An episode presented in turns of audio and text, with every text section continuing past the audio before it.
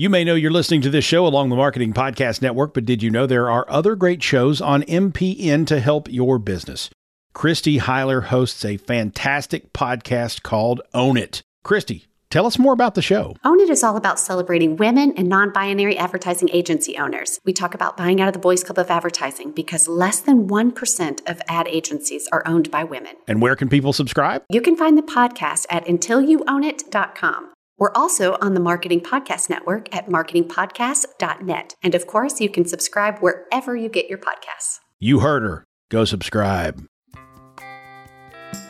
Hello and welcome. This is Caroline K from carolinek.co, hostess of the Snippets of Genius podcast, business and success coach. If you're a client, show guest, weekly listener, or a friend of mine, welcome back. If you're new to the show, it's great to have you here, and I hope that this show is exactly the insight you've been needing to move the needle on your business idea. And today, my genius guest is Melissa Cash, the CEO and co-founder of a female-founded company, which has been on the up and up. They are the team behind the Apple Design award-winning preschool app, Pok Pok Playroom. It's a collection of educational toys that foster creativity, imagination, and learning through open-ended play. In today's show, we will show you how to clear the confusion and find your new direction, as we get to go on her journey that delivered the moments of clarity that helped her understand what to do next and how to play to her strengths, and how you can do it too. So Melissa, without further ado, please tell us about your startup journey. Sure. Yeah, I'd love to. So yeah, my entrepreneurial journey was very serendipitous. For coming back to Toronto and being introduced to my co-founders and starting Pok Pok, I work in a bunch of random jobs, but ultimately spent a big chunk of my career at the Walt Disney Company, which was another serendipitous story. So I'm happy to get into that story. Sure. So I was living in Germany at the time, in Munich, and I was actually working for another company, a small fashion startup. And I was tasked with going to a trade show. So my boss gave me a bunch of money. I headed over, and on my way, I stopped at the grocery store, and I actually ended up getting mugged. So I lost all of the money that I was supposed to take with me to this conference. I was obviously freaking out. And, of course. Oh my gosh. It was a very rocky road, but luckily I had an amazing mentor and boss at the time who told me not to worry and sent me on my way. And while I was at that conference, I was standing at a bus stop, and a woman asked me what time the bus was coming, and she ended up working at the Walt Disney Company. So we got to chatting, we really hit it off, and that conversation ended up leading to me being hired to work as a product designer for baby and toddler products for the German-speaking market. And I had no German language expertise at that point at all. So it was a bit of a tall order, but it was a very exciting opportunity. Yeah. And it also just really showed me how you never know who you're going to meet, when you're going to meet them, and just to really be open to the serendipitous nature of life. So I was so happy to have met her. She's a lifelong friend who I still speak with today. And amazing. My journey at Disney was incredible. It must have been a hell of a conversation at that bus stop. Wish I could have been a fly on a wall at that point. But how did you ever leave working at Disney? I mean, come on, that's just the coolest job ever. So why did you choose to leave? It was pretty cool. But I felt like my journey both at Disney and in Germany was sort of starting to wind down. I felt like I had peaked in my role there, and I really was hungry for something new and more challenge that wasn't centered so much around design anymore, but also around building business. And I ultimately also wanted to move back to Canada. So I left the company and left Germany and landed back here in Toronto. Okay. So when you landed back, was it kind of like, well, fresh sheet, let's see what I'm going to do next? Or did you have more of an idea? Oh, I had no idea. Good. Yep, been there. Totally know that feeling. Yeah, I remember even talking to my brother Ryan about it and asking him, like, what should I do? You know, what's going on in Toronto? What's the scene? And at first, I when I left Disney, I felt very proud of what I had accomplished there. And I know that we definitely made a difference in some kids' lives, and that felt really great. But I also felt, to some extent, like I wasn't doing enough. And I wanted to have a greater impact on my community and on the world. So I started looking into different types of jobs and ended up landing at a startup where I was hired to lead a marketing department, which I hadn't actually done before, but they seemed pretty confident that I could do it. So I trusted. I think I have to get you on another podcast with like interview techniques and how to like win a job at a bus stop or get a job you've never done before. But anyway, we come on to that for another show. So you got this job in marketing, and tell me a bit more about sort of how that was a springboard to get you to where you are now. Yeah. So to be honest, my brother had already introduced me to Esther and Mateus at that point, and they had shared their idea for Pok Pok. And at the time it was quite the seed of an idea. It was like a little hobby project that they were working on the weekends. And it really just stuck in my head. And my brother and his co-founder and partner at Snowman were also really compelled by the idea. And all five of us kind of just kept talking about it. And I had gone on to have this job, and I was working really hard, crazy startup life, and Pok Pok was still kind of floating in the back of my mind as something that, you know, I felt like could get me out of bed in the morning in a bigger way than what I was doing at the startup. So ultimately, I just had no choice but to come back to the guys and Mateus and Esther and say like, let's do this. And it was a decision that we made as a team. It was not just me. Yeah. We all felt really excited about it. Oh, that's amazing. So what was it about Pok Pok? What's that special ingredient that got you so fired up and ready to jump in?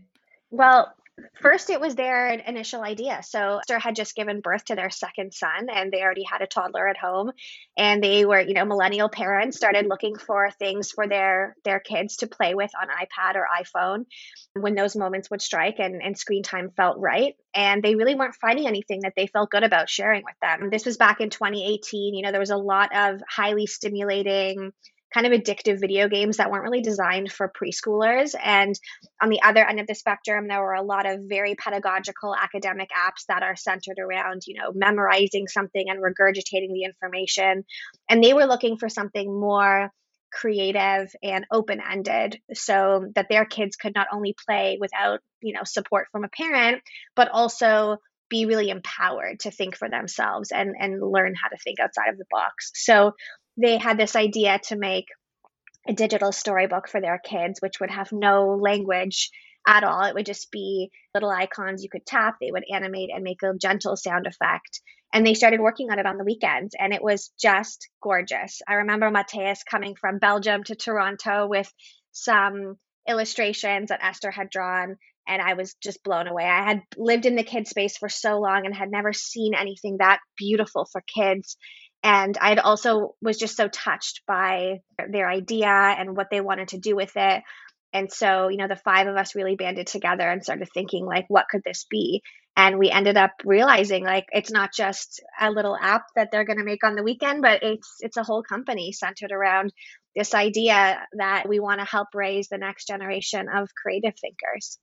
Oh, I absolutely love that. I literally had goosebumps as you were talking about it. It was really, really lovely. It's so cool to be in that spark of creativity and to be starting something new and fresh. And I think, you know, with anything new, you're about to embark on a really big journey, and you're kind of leaving the safety net of a job and a salary, and you're just going all in. So was there anything that came up for you in that period? What were your big obstacles that you had to overcome to make this leap? I think there were a lot of things. I think fear and self-doubt were definitely big ones. I was really lucky to be surrounded by people who believed in me and who I also really believed in. And I think being a founder can be sometimes kind of lonely. So I'm so grateful to have co-founders because not everybody does, but it's really important to have, if you don't have a co-founder, to just have people who can lift you up when you're feeling down. And I think that I really pushed through the fear by thinking about the fact that, you know, no matter how experienced other people might be, like literally everybody out there is just faking it until they make it. And so that kind of was a comforting thought to realize, like when my brother started his company with his partner, they didn't know how to build a successful indie game studio or creative studio. They didn't know they just figured it out as they went. And then I talked to so many other entrepreneurs who were like, yeah, I don't know, I just tried. And I think that was really, really a huge wake up call. I was like, oh, no one knows what they're doing at first. And then you just start to build skills, and you think that it sounds kind of cheesy, but you have to really believe in yourself. So when I'm afraid or feeling doubt, I really just try to think about how the playing field's actually very even out there, because like we're honestly just people floating through the universe on a rock at the end of the day, and we're all trying our best. So I think just, you know, imagining what that worst case scenario would be and then realizing it's actually not that bad. So maybe I left my job and some security and we were taking a risk with Pok Pok, but I think it would have been riskier not to take a risk, because I think being stagnant is like a very dangerous, dangerous thing. Oh, hell yes. I think there's a stagnant disease that we all need to absolutely swerve away from and like live fully. Yeah. And I think, yeah, absolutely. Oh God, it's so high vibe, this conversation. Okay. So tell me more, you know, in terms of growing your business, what would you say if you look back now, what's the single best thing that you think you've done? Oh, listening to kids. 100%. It might sound a little strange, but, and there are so many important things that we've done to get to where we are now and to continue growing. But when you design something for kids, it's really important to talk to them and hear them and understand them, because ultimately, you know, our user actually isn't our customer, because our users are the children, and they tend to be under 6 years old, and the customer is the parent. And at the very beginning, I think we talked to parents a lot, which was super helpful in understanding pain points and making sure we were entering a market that made sense and all of those really important things. Mm-hmm. But to build a product that has the potential for longevity and can really stand out amongst the crowd, you need to have kids involved, because they know what's fun. They know what's best. They're honest like no other. Yeah. And they're very intuitive. And so I think being just really open to connecting with kids throughout the entire journey, from like the day we started with Esther's two kids, all the way to now, like the hundreds of families and schools we work with for play testing and different things. It's been really eye-opening, and it's really pushed us in different directions with the product. And I always say, like, you can have great marketing, but if you don't have a great product, you kind of have nothing. So we really focused on product, and that meant focusing on kids. Oh, wow. Amazing. And that makes total sense now when you're saying it, because of course, customer research, customer feedback, it's absolutely critical to growth, and not to just have all these assumptions and not really knowing what you're doing or why you're doing it, or it's all in your head. It's, this is a good idea, right? Yeah, but actually have that feedback. It's critical. And like you say, you're not going to get more honest than kids. So fantastic. No. And I suppose I'm really interested to know that, because you're obviously building this. This is not only design. This isn't only play. This is actually going into technology space and going into building that side of things, and needing to have some investment behind you to really grow and scale this and impact millions of kids all around the world. So tell us a little bit about your journey going into investment. How did you get to that decision point that you were going to do it? It's a good question. So we thought a lot about this, honestly, because we knew from my brother's company that we had the skills and the team to build a really healthy business without external funding. But we thought a lot about the environment. And this is also pre-pandemic, by the way. So back then, things were even much more different than they are now in the digital play and ed tech space. But, you know, we really feel like we're in a renaissance of digital play and learning. And the pandemic thrusted that forward even faster and even further. But back even in 2018, 2019, while we were incubating this idea, we thought a lot about that, and we knew that there was a sense of urgency to get this not only out into the world, but also to grow it fast enough to stay relevant and also to serve the community of families that we were hoping to serve. So it was a pretty easy decision to therefore pivot from an idea of like, this is going to be a great small business or medium-sized business to let's grow this into a rocket ship. And in order to do that, of course, to do it fast enough, you just need funding, because you know, there's just so many things that you have to spend money on at the beginning, and we didn't have the cash. So it was a pretty quick decision, and yeah, funding is definitely a marathon, not a sprint. What are your big lessons from going through an investment journey, even right from the start? And just tell us a little bit about where you've got to now. Sure. So I would say like the biggest thing is relationship. If you are even thinking that you might raise money at some point in your life, start building relationships now, because that is truly the secret sauce to fundraising. It's about who you know, who you're connected with, who trusts you, because fundamentally speaking, when you're looking to raise capital, you meet somebody, and maybe you meet a few more folks on their team, whether it's, you know, a fund or an angel investor or even a company. And you don't have too much time to get to know each other, but then you dive into marriage. And so it's the longer you have to build that relationship, the better. And I think that funding has a lot of, it has a lot of politics and a lot of, you know, it can go any which way at any given moment. Like there are highs, there are lows. And if you have relationships and a network that you can trust, it's such a really powerful foundation, because when you have those bad days, when you've had 3 no's and you're like, what am I even doing with my life? You have a network to lean on to say, okay, I need 10 more intros. I need to go call that guy I met 3 years ago at that thing, because I remember he said that like his cousin was an investor. Like you just have to be so scrappy and spend a lot of time building relationships. And then I think trusting your gut is the other thing, because it's just like dating. Like when you meet somebody and you're like, you know, do I like you? Do I not like you? If the vibe is good, then that is so powerful. Don't let that go, I would say. And it's really important to see those relationships through. Even if you don't end up getting money from that person, keep that relationship very strong. It can be very powerful down the line. And there's always, you know, there can be many, many reasons for why you don't move forward with a certain investor. And then, yeah, having just all that extra time to get to know each other is really useful too. Oh, that's amazing, and really good insight for anyone out there thinking to jump in and get their startup funded. So tell us a bit more about some of the ballsy moves that you've done to succeed. I think one of the ballsiest things I did was when I was pretty young. When I first moved to Germany, I couldn't speak any German yet. So I started working as a bicycle tour guide, and I would just give like bike tours of the city. And it was really amazing money, by the way, for anyone who's looking for some cash. Highly recommend. Maybe travel has changed a lot now with COVID. But anyway, at the time I was like 21, 22, fresh off the plane from Canada. I'm like, I'm going to be a travel writer. So this was like a very short blip in my life where I thought this was the career that I wanted.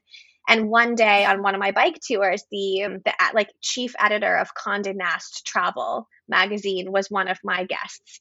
And I was thinking like, holy shit, like I want to connect with this person. But I had no idea what I was doing. I had no business experience whatsoever. I was fresh out of university. And I spent the whole tour just like really trying to, you know, be amazing and kind of get into my groove and connect with them. And at the end of the tour, I just was like, screw it, I'm going to just ask. So I just was like, hey, are you hiring? And I just kind of asked him for a job in like a very strange way. And I think I just shocked him. He was definitely not expecting it. And he gave me his card and he was like, let's connect. Like I'm on vacation clearly. So I can't really talk about this now, but email me in 2 weeks when I'm home and we'll chat. And I was like, holy shit, like maybe I'm going to work at Condé Nast. This would be so great. And then it obviously went absolutely nowhere. I was ghosted, but I think that I'm ghosted for you.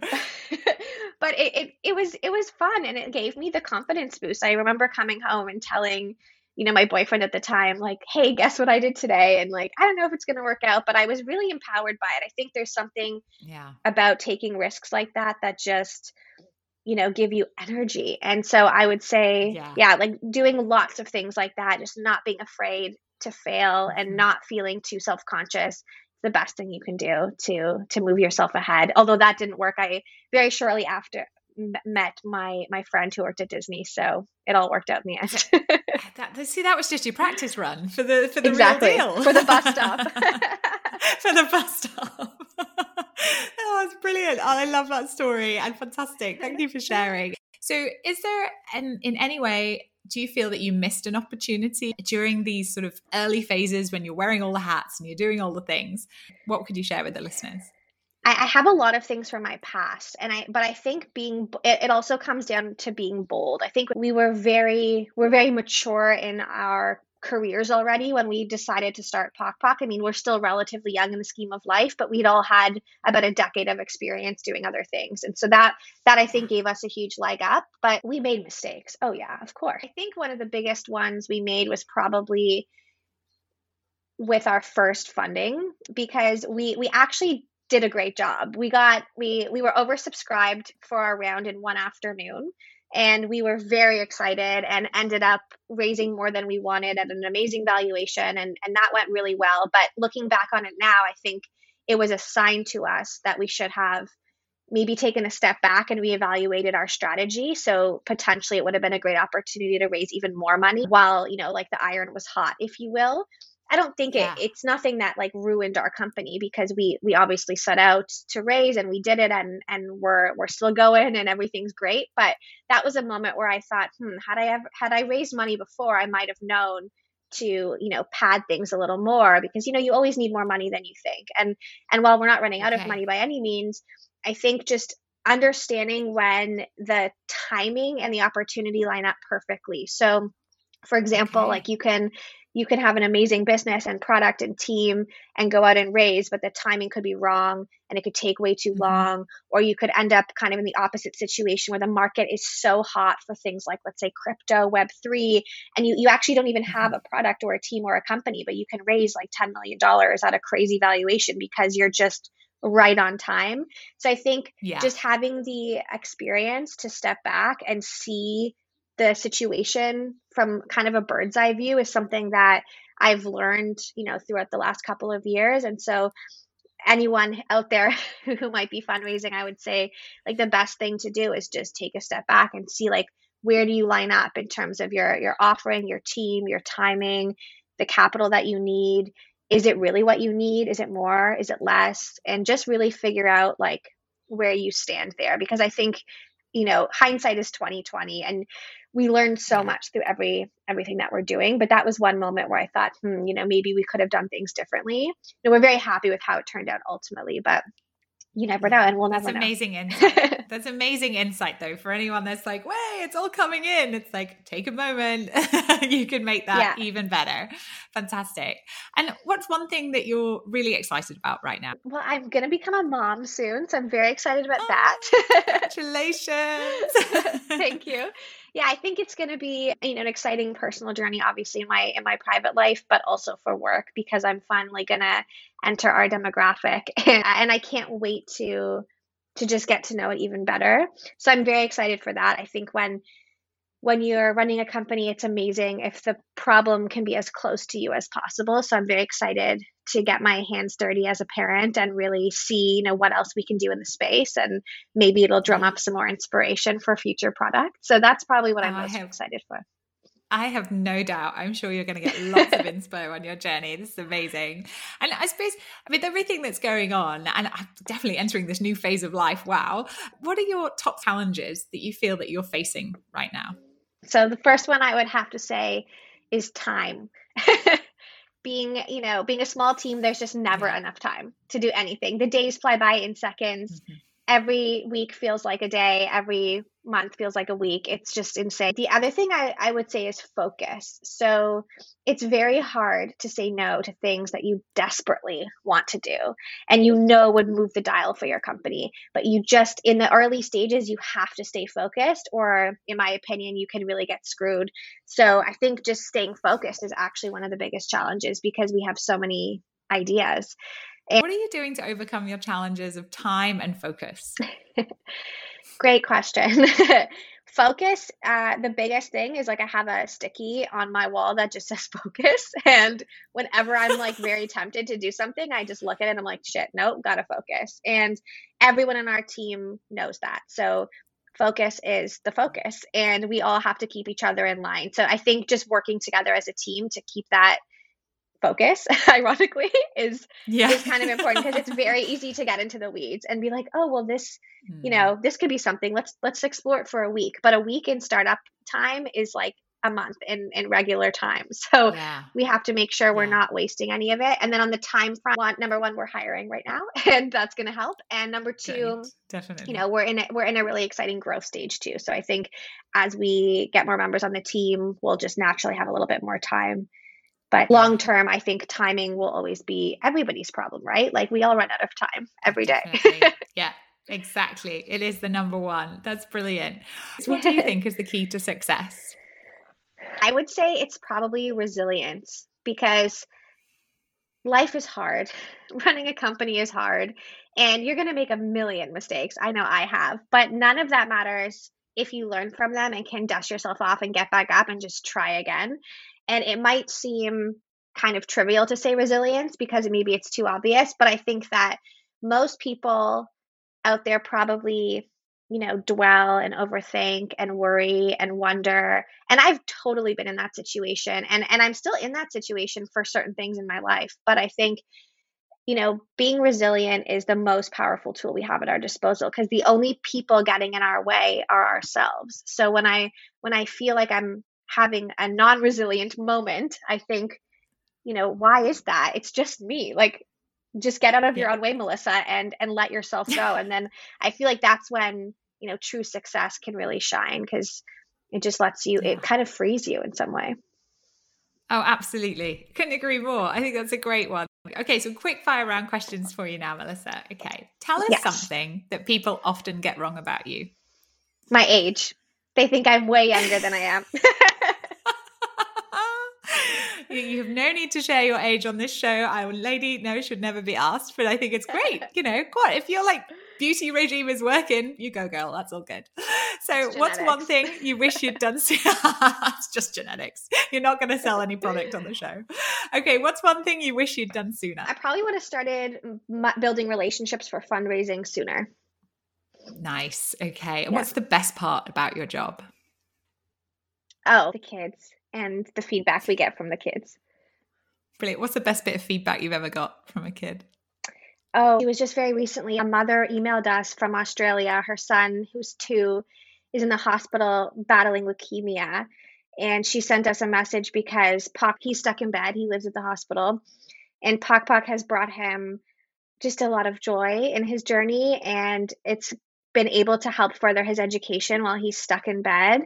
And she sent me a photo of him, you know, connected to wires. And it was just really moving to see how, oh my goodness, to see him playing Pok Pok. And then we ended up in a very long back and forth. And actually, I speak to her now occasionally because, yeah, she just explained how much it's made a difference in her son's life, how it's really sparked his imagination and empowered him throughout this awful time. And hearing his feedback, we added dinosaurs recently to the app, and he loves dinosaurs, so you know, he really wanted us to know that. And yeah, those things just they just like they're gonna get me. You right. Yeah. Wow. Yeah, I'm very proud. Wonderful. And what's the biggest lesson in running your own business? Oh, take breaks from it. Get away. Just get distance once in a while. Yeah, I highly advocate that as well. Fantastic. And what are the best resources that have helped you along the way, be that a book or a podcast or something else? I would say like talking to other founders, leveraging my community. I listen to How I Built This, the NPR podcast, a lot, which I love. Just really, I love it. Just so inspirational. And then very early on in my career, I read Know Your Value by Mika Brzezinski. It's a book my grandfather bought me. And yeah, it just really flipped my switch on how I approach life as a woman in the professional world. And I recommend everybody read it. So I go back to that often. Oh, a link will be in the show notes. That sounds like a great one. Thank you. Okay. One piece of leadership advice that you wish you'd known earlier or is so terrible you need to warn her. Talk to every single person on your team often. Get their feedback, empower them to challenge you, create a space where there's a constant dialogue because amazing ideas can come from anybody at any time. And often they see things you could never see as the person leading the company. Yeah, love that. That's a great one. And what if you're having a tough day, something's getting you down, what is the one music track that lights you up so you can take on the day? Oh gosh, I played this countless times. It would be This Is Me by Keala Settle. It's from the Greatest Showman movie soundtrack. Yeah. It's kind of cheesy, but she's an amazing singer, and the lyrics just, they get me every time. Highly recommend. It's amazing. In series 2, I had a guest who gave us that exact same answer. So it's brilliant. It's like you're the second founder that is lit up. So if you guys haven't listened to it, you make sure you click on that link and try out that track because it's a belter. It's a great one. Melissa, you have been an amazing guest. Thank you so much for joining us. I've really enjoyed chatting with you today. And I hope your continued success and awards and accomplishments and great, wonderful feedback from the kids keeps on coming. I have no doubt it will. Thank you so much. And that's a wrap. I hope that you found that burst of inspiration and motivation you need to start building the business you love. do check out every episode's show notes for links to these fabulous companies these superstars are building. If you have a question you'd like to ask, you are invited to come and join all of us from this series over on LinkedIn in the Snippets of Genius community. And finally, if you haven't already subscribed, get on over to your preferred podcast platform, search and subscribe to Snippets of Genius, and get every episode sent directly to you. Thanks so much for listening. Speak to you next week.